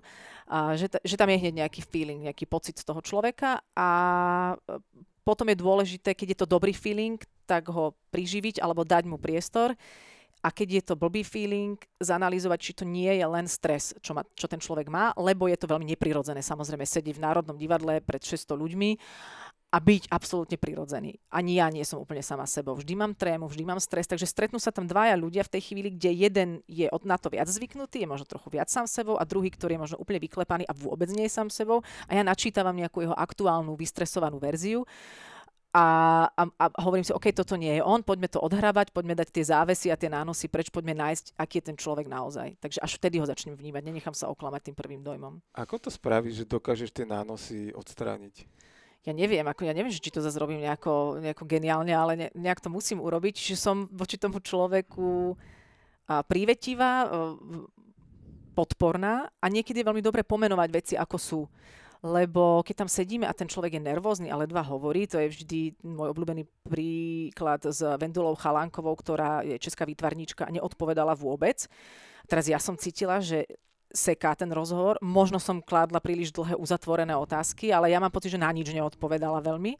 Čiže teraz cítim ja, že ty kokos, tak už, už sa potím, už mám ten stresový pot, ten človek neodpovedá. Samozrejme, dôležité ešte vnímať aj obecenstvo, ktoré sa nemusí smiať alebo tlieskať. Niekedy aj v hrobovom tichu je cítiť silnú energiu, že wow, keď som tam mala napríklad pána, ktorý sedel v base za vraždu a vyliečil sa z alkoholizmu, tak boli celý čas ticho, ale bolo to iné ticho, ako keď mám pocit, že spia a pozerajú na mobil. Nebolo to trápne ticho. Nebolo to trápne ticho, bolo to úplne že zaujaté ticho. No a v tom momente alebo v akomkoľvek momente človek musí vnímať aj obecenstvo. No a pri tejto vendule už som cítila aj z obecenstva, že si hovoria, i do keľu, trpí tá Adela, aj my tu trpíme, teraz tu všetci trpíme, že teraz čo urobíme. A v tom danom momente, ako tam to napätie rastie, je dôležité, alebo v správnom momente, možno nie vždy, puknúť ten balón a pomenovať toho slona v miestnosti, ako sa hovorí po anglicky, a, a ja som jej povedala, ja teraz neviem, čo sa deje. Ja asi neviem viesť rozhovor, alebo niečo tu nefunguje, ale mi sa tento rozhovor nefunguje. Ale nebola to výčitka, bolo to skôr, že som skôr to hodila. Stiahla si to že, na seba. Že asi, asi to aj tak bolo, že ja niečo asi robím zle. A ona, ne, ne, ne, to je ako v poriadku. A, a zrazu sme sa začali baviť s odstupom, sme sa na tú situáciu pozerali, ako keby sme tam vlastne neboli. Či ste opisovali niečo, ako ano, keby z externého pohľadu? Áno, z externého pohľadu, že tu sa niečo nedie. No ja neviem, jak je to možné, že nám tento rozhovor nefunguje. Že... A, a ako sa to uvoľnilo, ako ten balón praskol, tak uh, ako taký plusgier, tak sa to tak uvoľnilo a ona začala úplne super rozprávať. Čiže niekedy je dobré veci pomenovať a nesnažiť sa to zahrávať pod koberec a to napätie ešte nejak živiť, ale zase netreba to robiť prehnane a furt. Mm-hmm.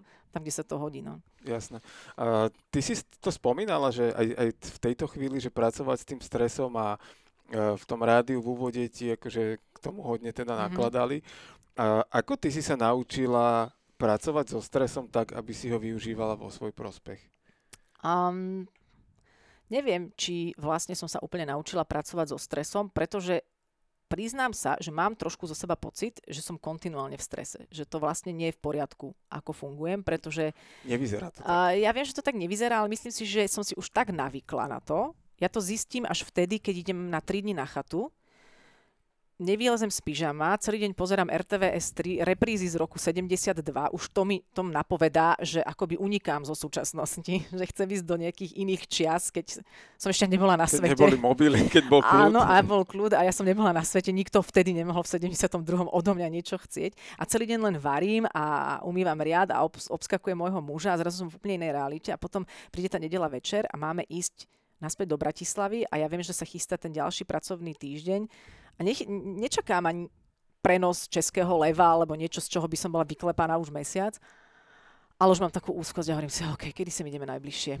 A, a tým si myslím, že, že možno som sa len naučila žiť s nejakým stresom, ktorý vlastne nie je v poriadku.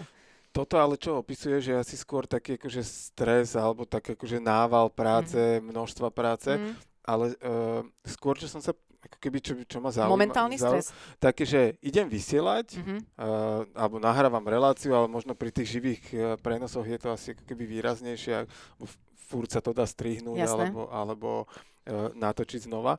Ale uh, pri tých živých vysielaniach teda ideš live, nedá sa to vrátiť, že, že ako s takýmto stresom, že kde je taká hranica, že OK, potiaľ toto je pokora a rešpekt tomu, že mm-hmm. sa tomu, že, že sa do toho ponorím a, a naopak, že, že toto už je stres a, a vtedy je pravdepodobnosť väčšia, že zlyham možno. A myslím si, že to je stále vlastne len uh, o pokore, ktorá je niekde v strede a nechcem sa ňou oháňať, ale povedzme, že hovorím teraz všeobecne, ako to podľa mňa funguje a nehovorím, že ja som toho reprezentantom, ale vlastne zachovať si ten vnútorný pokoj je prejav pokory, pretože keď je človek príliš vystresovaný, tak to už nie je pokora. Už sa berie príliš vážne, už má pocit, že robí príliš dôležitú robotu, že on je príliš dôležitý, že jeho možná chyba je príliš dôležitá na to, aby sa stala. A to je vlastne tiež nepokora. Príliš veľký stres znamená, že sa beriete príliš vážne. Alebo že sa beriete príliš dôležito. A, a zase potom je nepokora, keď to neberiete vôbec vážne a nezodpovedne. Čiže nájsť ten stred, kde si človek uvedomuje svoju zodpovednosť za to, kde si uvedomuje svoj vklad a že by mal robiť najlepšie ako vie, ale s tým vedomím, že stále je to len televízia. A stále vlastne o nič nejde. Neoperujem srdce novorodenca. A, a priznám sa, že vlastne pri tých živých prenosoch som mala vždy stres iba v úvode, kým možno to ani nie je stres alebo tréma, ale možno sa to len tak vnútorne prejavuje, ale to naladenie sa spolu na všetkých na jednu vlnu. A vtedy to možno je ako keď ladíš stanicu na rádiu a to tak chrčí chvíľu, tak to je možno akoby tá tréma, ten stres, že ak to vyladíš, OK, už sme všetci na jednej vlne, dobre, tak už môžeme ísť do toho prenosu naplno a vtedy som už nemala žiaden stres. Už to tak naozaj išlo, že išlo príjemne, pohodovo a, a potom sa to nejako uzavrelo. Lebo už tým momentom, keď sa to spustí, už padneš do toho flow už a, potom a, a už flow. ideš, už, už není cesty späť v zásade. Ja si myslím, že už potom si to vyslovene nezaslúži, aby bol ten človek dlhšie v strese ako 20 minút, lebo potom je to veľmi vidieť. Hej. A čo ťa na tvojej práci baví? Baví ma jej pestrosť, že sa tam vlastne nikdy nič neopakuje. Dokonca aj teraz v, v úvodzovkách uh, uh, jednoduché hranie sa v, v Milom Slovensku nikdy nie je také isté. Uh, nastavenie, kombinácia ľudí v čárčov nikdy nie je tá istá. Hostia v trochu inak sú vždy úplne iní. Čiže tam sa nikdy nič nezopakuje a je pravdou, že keď je toho veľa, tak niekedy mi chýba trošku taký stereotyp. A taká istota, že čo ako bude, lebo v žiadnom rozhovore to človek nemá v žiadnej relácii, vždy, vždy len pozerá na to, čo sa na mňa valí, uh, aké podnety, na čo zareagovať, aké hlášky, akí ľudia, aká hudba.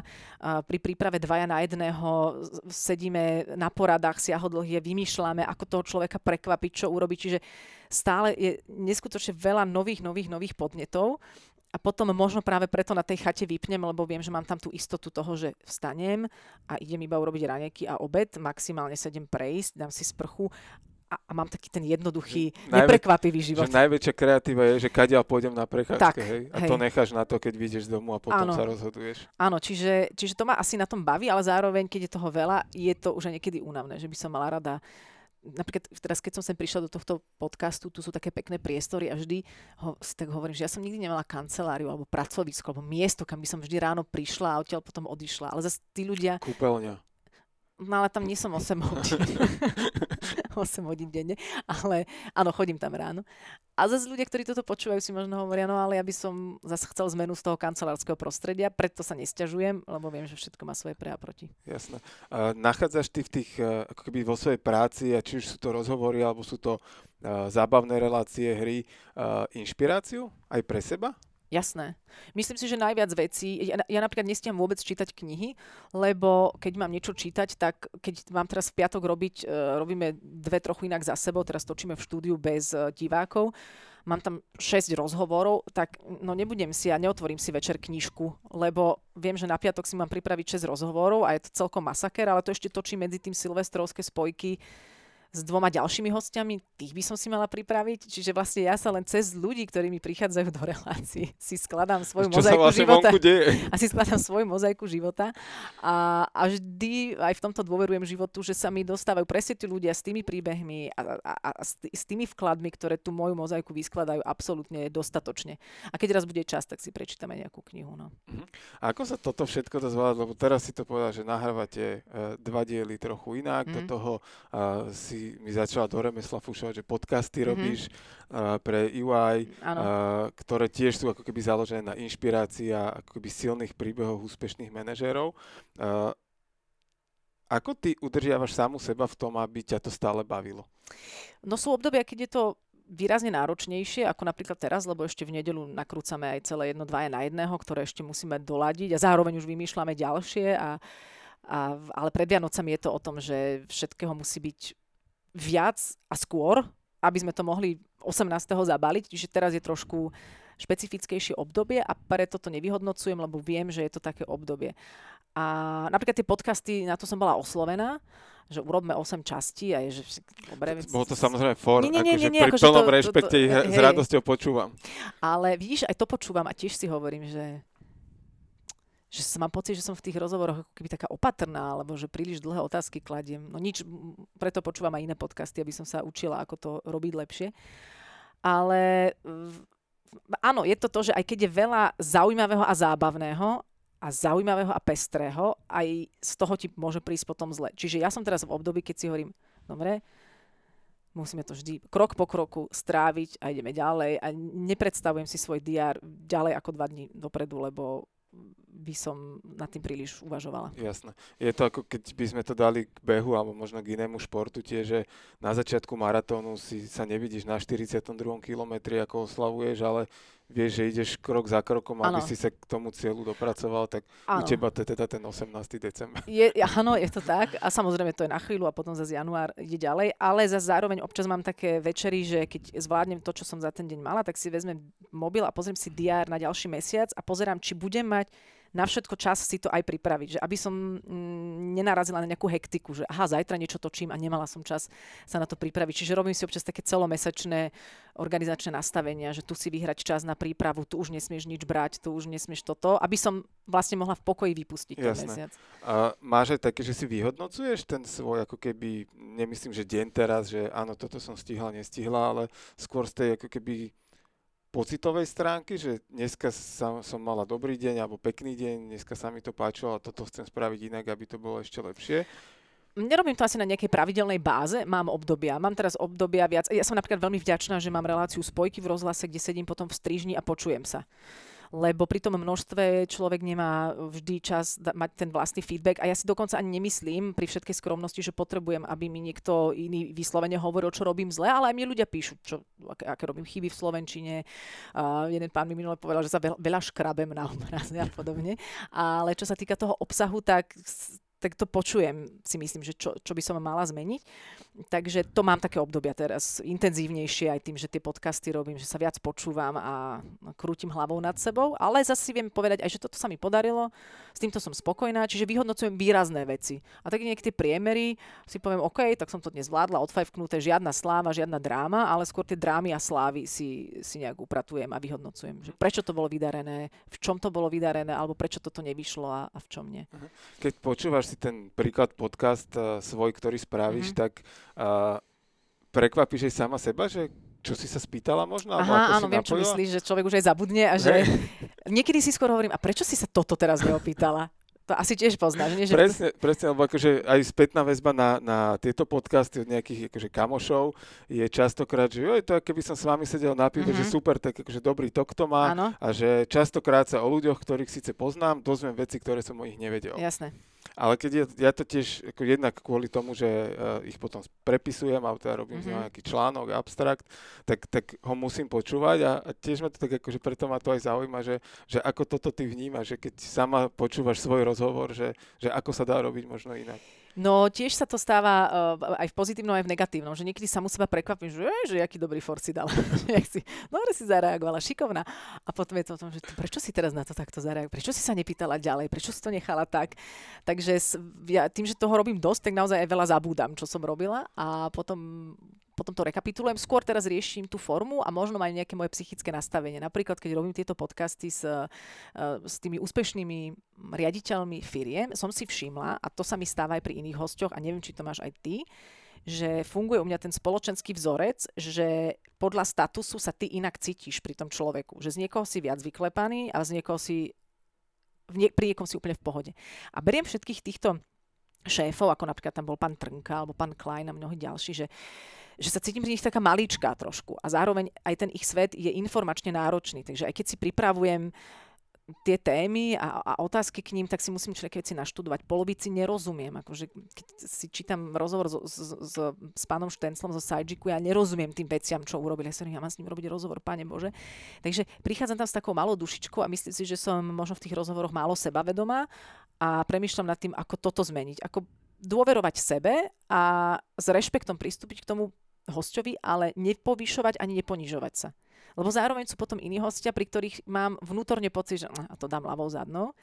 A možno, že to je prejav nejakého povýšenia sa vnútorného, ktoré to ego si tak až tak neprizná, ale hráme tieto hierarchické hry a pri tých rozhovoroch to cítim. Neviem, či to máš aj ty tak. E, je to určite také, že, že sú ľudia, ktorých ani nemožno, že vedome, ale, ale podvedome no, máš za nejaké ako keby silnejšie osobnosti, Áno. keď to tak nazvem. Akože, uh, tiež akože nejdem sa hrať na hrdinu, že ísť robiť rozhovor s tebou je každodenná mm-hmm. záležitosť. Je, jednak si ich spravila asi najviac na Slovensku, neviem, či je viac ľudí, ktorí robia... A ja zase chodím rada na rozhovory. Tak, takže... akože, a myslím to v tom najlepšom ja, obraze no, teraz, hej, že, že uh, v dobrom a síce sa poznáme, ale není to, že sme Áno, kamoši, sa, že sa od detstva stretávame na kavičkách. Mm-hmm. To bol príklad, že s Filipom hej. Šebom som presne išiel takto robiť rozhovor, lebo je to môj kamoš, ktorým som behal po ihrisku a spal na sústredení na izbe. Áno, a to bolo takéto pod podcenenie ho, ale nie v zmysle, že by si ho ako človeka vnímal menej cenne, ale že tuto, to je chalanisko, nemusí mať z neho stres. Tak, a, a,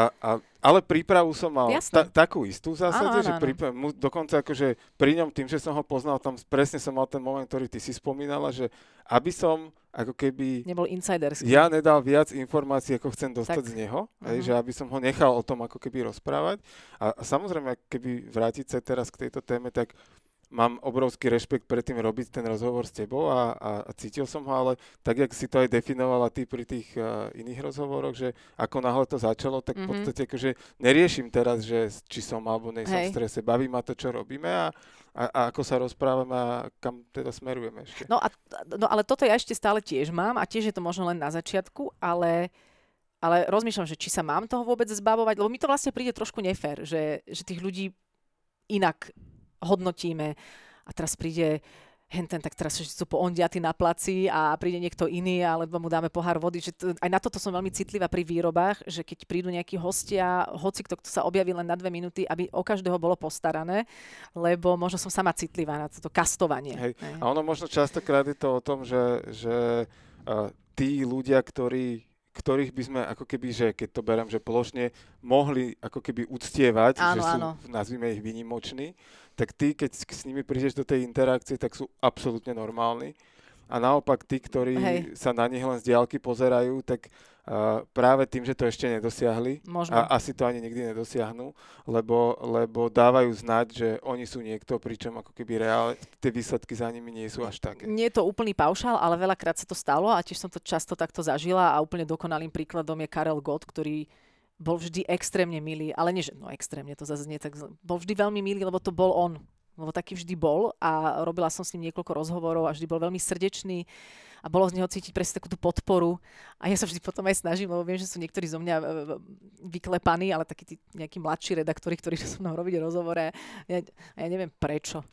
ja to potom niekedy tak mrzí, keď sú takí vystresovaní tak zo mňa. Môžem ti to skúsiť vysvetliť, že prečo? Lebo, ja, no. lebo si na Slovensku považovaná, myslím si, že za človeka, ktorý je veľmi úspešný v tom, čo mm-hmm. robí a, a, a ide z toho ako keby prírodzená autorita, Aha. že ona je tá slavná, ktorá vie robiť rozhovory. A ja sa jej teraz idem niečo pýtať. Ale ja si napríklad hej. nie som istá, či to viem robiť. A teraz ja sa nechcem uh, zhadzovať, ale aktuálne sa veľmi spochybňujem, že ako to robím, či to robím, niektoré sa mi vydaria, ale možno, že som na seba veľmi prísna, neviem, ale je pravdou, že takto som sa ja cítila napríklad pri pánovi Trnkovi, ktorý je jeden príjemný, milý človek, zľahka taký introvert, čiže musíš k nemu pristupovať, musíš mala som pocit, že tak opatrne, že, že ho nechcem vystrašiť, lebo má svoj nejaký vnútorný svet, ktorý mu nechcem rozhodiť.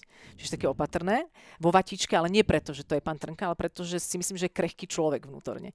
A, a pra, práve tieto podcasty, čo robím s úspešnými podnikateľmi, sú pre mňa veľkou inšpiráciou, lebo mne je jedno, či niekto podnikateľ spevák, keď má presne ten zaujímavý úspešný príbeh, tak je to pre mňa fascinujúce, že niekto začal v obci Krivá v, v, v spálni so svojou manželkou podnikať s nejakým sústruhom a teraz má firmu pre 500 ľudí a pre mňa je to rovnako rozprávkový príbeh ako Popoluška možno ešte aj trošku zaujímavejší asi. Uh, takže mám voči tým ľuďom taký, taký, také porovnávanie a vlastne to asi nie je úplne osožné, aby sme sa porovnávali. No. Tak, ako asi to treba brať, že, že takýto, takýto sme a takto veci mm. fungujú a, a môžeme ísť spolu na nejaký workshop, ako robiť lepšie rozhovory. A inak ty robíš veľmi dobre ten rozhovor, mne to príde úplne fajn. Jediné, že tu začne byť teplo, a, ale... a to je v pohode, lebo blížime sa pomaly, akože budeme, ty sa samozrejme v rámci svojho časového harmonogramu ja sa musím bude, presúvať budeš potom. musieť presúvať, mm-hmm. ale ešte, ešte chvíľočku máme a ďakujem teda veľmi pekne za, za spätnú väzbu. Počúvate Jergy Talks, podcast o inšpiratívnych ľuďoch a ich ceste za úspechom. Hovorili sme to ako keby aj o tých, o tých teraz, že veľkých menách a mm. uh, spomenul som to, že ty si slávna, úspešná. Vnímaš sa ty ako značka? Hmm. Keby som sa vnímala ako značka, myslím, že by som sa lepšie predávala. Ale viem, že raz niekto robil z nejakej reklamnej agentúry nejakú znalosť značky mňa, že to malo nejakých, ja neviem, 95%, neviem čo. Takže myslím si, že meno Adela sa viaže ku mne. Mám aj to šťastie, že mám krstné meno, ktoré nemá veľa ľudí v tomto biznise. Hovor mi. Čo? Že, ja... Aha, OK. Mňa tiež poznajú pod menom Jerguš, nie, nie je nás veľa na Slovensku. Áno, OK, OK, ja som teraz rozmýšľala, že ako sa, či, či máš niekoho Adelu v rodine, nešla som cez seba samozrejme. No, či, čiže som do nejakej miery značka, ale nemyslím, že s, tým, že s tou značkou obchodujem tak, ako by som možno mohla. Uh-huh. A ty neviem teda, že či to je cieľenie, alebo sa ti to len nechce, alebo na to není priestor, sa vyhýbaš sociálnym sieťam? Že, že ty si tam není, akože Viktor je aktívny mm-hmm. a tam sa tak, akoby, že pretože zobrazuješ relatívne často, ale, ale že ty nemáš vlastné kanály, ktorými by si nejak eh, chcela obohacovať tento svet. No, priznám sa, že si vytváram názor alebo pocit z tých sociálnych sietí a mala som obdobie, keď som to videla čierno-bielejšie a myslím si, že menej tolerantne. Teraz sa v tom viac orientujem. Vnímam veľa ľudí, ktorí majú zaujímavé profily, ktorí prinášajú zaujímavé informácie a, a nie je to pre mňa čierno-biele, ale sama na sebe vidím, lebo mám jeden tajný profil, ktorý skôr tak žartovne používam, keď mám čas a komentujem niektorým ľuďom tak akože podľa môjho názoru smiešne veci. to pre môj autohumor.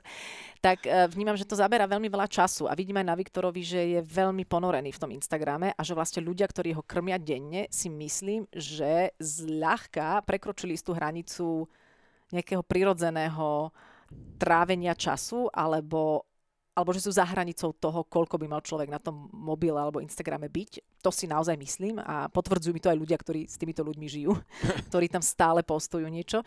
Čiže z toho nemám úplne taký košer pocit. Ale to je ich vec, to je ich problém alebo problém, je to ich rozhodnutie, čiže to mňa nemusí vôbec trápiť, ale Angro, ja sama pre seba neviem vlastne ani kedy by som to riešila, lebo aktuálne som v takom pracovnom nasadení, že si neviem predstaviť, že by som vôbec nejaký post alebo nejaký, nejakú storku hodila.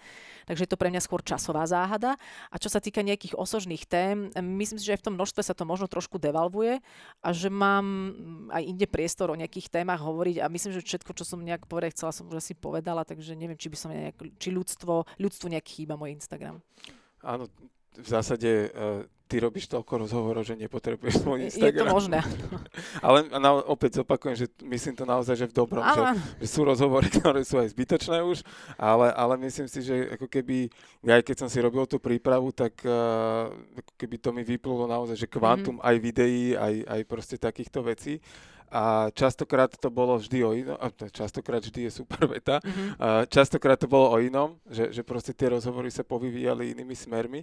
A to si myslím, že je aj ako keby tvoja danosť toho, že na rovnakú otázku nebudeš dvakrát úplne rovnako odpovedať. Beriem to aj ako takú hru, lebo je jasné, že sa ma musia ľudia pýtať aj to isté, takže negulam vtedy očami, ale hovorím si, ako by som mohla na to odpovedať inak. A často aj po časovom odstupe odpovedám inak. Čiže pre mňa robiť rozhovory, kde som ja respondentom, je od, oddych a vlastne človek si seba uprace, lebo málo kedy človek dostáva možnosť odpovedať na otázky a upratať si vlastné myšlienky a názory a a vlastne, aha, ako to mám, vidíš, nad tým som sa nikdy nezamyslel. Čiže pre mňa je to aj taká psychohygiena. Ďakujem. Nejaký coaching v podstate, faktúrku pošlo. No, no.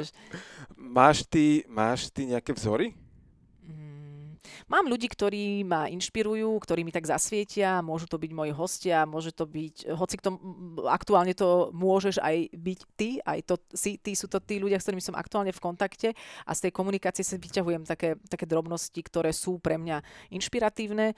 Nemyslím si, že mám vzor, ktorý je pre mňa vzorom ako celok, alebo nikoho tak dobre nepoznám, ani z historických postav, aby som mohla povedať, kupujem to celé, jak je. Čiže si vyskladávam to, čo som z ľudí odčítala a čo mi zasvietilo. Na tej moderátorskej línii, keby si sa uh, pozerala do sveta, alebo pozeráš sa do sveta, že kto je nejakou možno inšpiráciou, ako robiť uh, nejaké veci? V tomto smere sa snažím vôbec sa neinšpirovať, lebo potom začne človek sa odkláňať od seba, ale všímam si, čo sa mi páči. A zase nesledujem veľmi relácie, takže nie som v tomto príliš zorientovaná. Viem, že mám rada, že som dlhú dobu mala rada Štefana Rába a jeho jeho vyžarovanie, jeho charizmu, jeho spôsob takého niečoho veselo, čertovského. A myslím si, že veľmi mm, funkčná je naozaj Ellen DeGeneres, ktorá má, ktorá je taká akurátna v tom najlepšom zmysle slova a že stále je ale pritom zaujímavá. A jej, čo ja viem, úvody k, k Oscarom, ale to už je za stand-up, to je iná liga, tak to, to sa mi páči, ale myslím si, že naozaj málo poznám moderátorov, aby som mohla sa k tomu vyjadriť nejako kompetentne. Uh, Dávaš si ty ciele? Nedávam si ciele, je to, je to disciplína, ktorú som, vlastne nejak som to nikdy nestihla. vždy sa niečo dialo, vždy, som sa, vždy, sa mi, vždy sa mi tie ciele posúvali. Ja mám niekedy pocit, tak, že ako niekto ide po ceste, tak ja mám pocit, že som na bežiacom páse a tie kulisy sa ku mne približujú. Čiže ja som... vieš, ten život plyne. Že ten život prichádza ku mne. A tie ciele sa mi vždy same priblížia a vždy ich je toľko a, a dostatok, že nemám čas sa zamýšľať nad ďalšími. Čiže mám teraz cieľ x relácií, ktoré mám urobiť a potom, keď by ma náhodou vyplo z celého mediálneho sveta, lebo neviem, čo by sa udialo, no tak budem niekde inde. Ale myslím si, že ten život uh, sa mi vyskladá aj bez toho, aby som si ho ja dopredu kreslila. Čiže nemáš niečo také v sebe, že, že toto by som chcela robiť, alebo ako, to respektíve takto, je niečo na Slovensku, čo si ešte nerobila a chcela by si? Mm, volali ma niekedy robiť stand-upy a ktoré milujem. Milujem hlavne zahraničné stand-upy a u nás mám veľmi rada Tomáša Hudáka napríklad, alebo, alebo sama Trnku, len podľa mňa to je taká uh, kráľovská disciplína, že to nemá vlastne s moderovaním nič spoločné, si myslím, že to je úplne inde a na to si netrúfam. Takže to vlastne, k tomu tak vzhliadam a zároveň sa k tomu ani nesnažím priblížiť. To, ja tak mám s tancom. To máš tancom, ale za tancovať podľa mňa môžeš bez toho, aby, lebo vieš, k stand-upu stand potrebuješ obecenstvo, ktoré sa ti zasmeje. Tanec, prosím ťa, daj šancu tancu. A ja by som mohol mať akože stand-up tanec, mm-hmm. lebo to by sa ľudia zasmiali že ja by som dávala stand-up, ty by si vedľa tancoval. No, je to nový vidíš, koncept. Je to, je to diera, a keď, a keď bude trápne ticho, tak možno... Tak začneš spievať. Nebude to kvôli tebe. No, áno, a, a začneš spievať a skladať tú novú pesničku. Jasné, tie online pesničky. Ale že čo by som chcela? Eh, chcela by som asi, eh, alebo taký môj cieľ, zámer je, aby možno nebolo tej roboty tak nahusteno veľa a aby som viac robila veci, kde sa môžem naozaj hrať. Eh, včera sme nakrúcali Silvestrovskú časť Borisa Brambora, kde sme boli hostiami so Saifom a to je dream job, že byť s niekým, s kým si na jednej vlne, že možno že veľmi sa teším z toho, že máme ten podcast a tú reláciu so Saifom, lebo to je, že tam si zrazu moja duša tak oddychne a takého by som možno chcela viac ako toho, čo treba veľa vyporadovať, veľa plánovať, diarovať, e, skladať a ten výsledok je potom tiež fajn, ale, ale je to trošku také už vydreté. Čiže také spontánnosti viacej? Že, že takých projektov, ako keby, kde, už... kde ti povedia, že príde o štvrtej, budeš tam ano. do 7 a 3 hodiny, a uvidíme, čo sa bude diať. Ale keď točíme čárčov, dva na jedného, čokoľvek, ono, už tam na tom mieste si idem uh, freestyle a idem si slobodne, ale musím k tomu mať dostatok prípravy. Takže možno som vlastne len lenivá, dostávam sa k pointe a nechce sa mi robiť a najradšej by som len chodila hocičo kvakotať pred kamery a dúfajúc, že to niekto bude pozerať. Jasné. Ale tak v zásade uh, robiť to robíš, on je tam potrebná aj tá príprava predtým. No že... toto je ten problém, no. no tak uh, musíš si najať, najať niekoho, kto tú, tú, tú, tú, tú špinavú robotu... To už, nie, ono. to už nemôžem, to už musím ja robiť, bohužiaľ. No. Lebo to nebude dosť dobre urobené. Lebo to čo? nebude moje, no. OK, OK. Uh, ako sa venuješ ty oddychu a relaxu? Ty si tu spomenula, že občas máš také stavy, že, že potrebuješ e, vypnúť. Myslím, že sa málo tomu venujem. Myslím, že som trošku taký či, činnoholik, ani nevorkoholik, lebo keď prídem domov a nie, nie, že nie je robota, tak vždy je čo robiť, vždy sa je na čo pripravovať, ale nie vždy to musím robiť akurát v ten večer. Tak ja potom hneď začnem riešiť, že dobre, tak ja automaticky nakladám práčku, vykladám práčku, e, umývačku, niečo upratujem, niečo riešim. Zrazu, ako keby si normálne stále stále si vlastne sama za to môžem, že je toho veľa, lebo keď niekde už niečoho nie je veľa, tak si nájdem iný zdroj, kde sa to na mňa vyvalí. Takže to je taká moja choroba a potom je tým pádom problém aj s oddychom. Ale už keď je oddych, tak viem byť veľmi intenzívne oddychnutá, milujem takže partie, chatové hry, žúrky, e, saunu, mm, výlety, golf, túry, nepríliš náročné, vzduch, yoga a takéto veci. Mm-hmm. Je to dostatočné, alebo cítiš, že by toho bolo treba viacej v živote? Myslím, že to nie je dostatočné. Ale aktuálne nie som v nejakom stave, čo sa týka aj reálnych okolností, alebo možno aj môjho mentálu a môjho duševna, že by som to vedela inak. Uh-huh. Tak s tým radšej nebojujem a ne, ne, nenariekam každý večer, a že ach, ja, malo by to by ho byť menej, toto je zlé, ako to je, lebo to uberá ešte viac energiu. Čiže si hovorím, OK, je to takto, neviem s tým nič urobiť, Možno je to moja chyba, ale kým nedorastiem do nejakého bodu, kde si to budem vedieť naplno uvedomiť, tak to nezmením. Mhm. Super. A v zásade sme vyčerpali asi uh, ten čas, ktorý sme mali dneska na to a chcem sa ti veľmi pekne poďakovať za, za zdieľanie tvojho pohľadu na svet, informácií a, a skúsenosti, ktoré máš. Želám ti, nech sa ti darí, aby si našla aj e, čas na oddych a relax a aby sa ti darilo robiť e, všetky rozhovory, všetky relácie, ano. tak aby ťa to bavilo naďalej. Vieš čo, tak na záver poviem, že vždy pred každým rozhovorom alebo robotou si hovorím, že nech to dopadne najlepšie pre všetkých zúčastnených. A keď to dopadne tak, že mám pocit, že to je zlé, tak si hovorím, asi to bolo pre mňa aktuálne to najlepšie, že som potrebovala urobiť nevydarený rozhovor, aby som sa z neho poučila. Takže ja mám... Ja len dúfam, že teraz tento nepovažuje za nevydarený.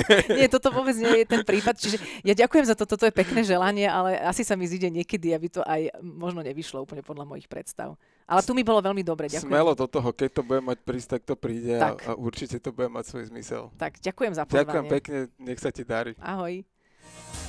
Jergi Talks vám prináša Jerguš Holéci v spolupráci s Aktuality SK.